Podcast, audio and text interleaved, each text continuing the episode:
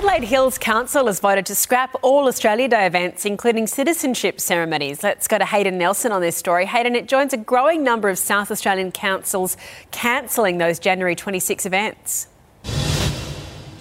It does. Eddie Adelaide Hills Council won't be hosting any presentations or ceremonies on January 26 on Australia Day. Mayor Jan-Claire Wisdom says while she sees it as a national day of pride for many Australians, the decision was made out of respect for the culture and values of Indigenous Australians, some who see it as a day of mourning. Four Adelaide councils have announced they'll be cancelling Australia Day events after the federal government loosened rules around the January 26 citizenship ceremonies. Uh, those councils include Port Adelaide Council, Unley Council, Council, Mitcham Council. Mitcham Council says it's somewhat of a cost saving measure, managing to save around $13,000 it would have paid in public holiday surcharges. But given this number of councils is uh, backing this, it's expected to see more will announce similar changes in the coming months. Eddie? Happening right across the country, isn't it? Thank you, Hayden.